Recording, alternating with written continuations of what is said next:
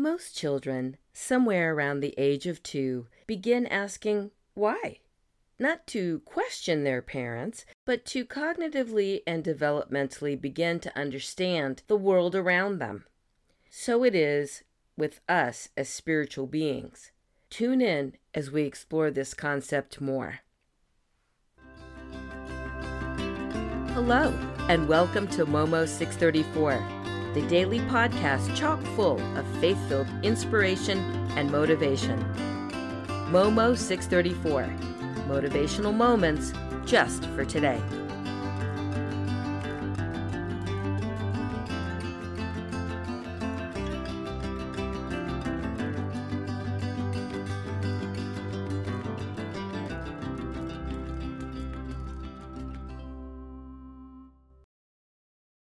For a period of about a year or so, we had a number of things go off course. Just boom, boom, boom, like dominoes, falling one after another. Yet, when we got on the other side of all the difficulties, I began to see God's hand in it all. If A had not happened, then we wouldn't have been in a certain place for B to happen and so on. At the end of it all, I saw the path carved out for me and how God protected and walked with me each step of the way. Lately, I've been wondering why. Not in a questioning God kind of way, just an actual sort of toddleresque way. Curious because I see things that often don't compute. And that may be because with mood and brain chemistry issues, we aren't always rational and linear in our thinking. Something that came from that difficult period of time is my total reliance in these words from Isaiah 55. For my thoughts are not your thoughts, neither are your ways my ways, declares the Lord. For as the heavens are higher than the earth, so my ways are higher than your ways, and my thoughts than your thoughts.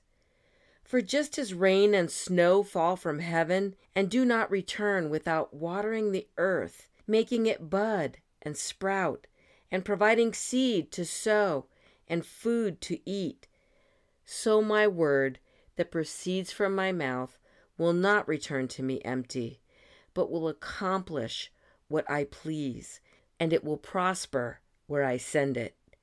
Isaiah 55, 8 through 11. Unlike toddlers with their constant refrain of why, I can't understand God's rationale for things. I just have to trust He loves me and has my best interests at heart. I may or may not ever see the breadcrumbs once I'm on the other side of this current cycle. I just know it's an exercise in total reliance and trust in God.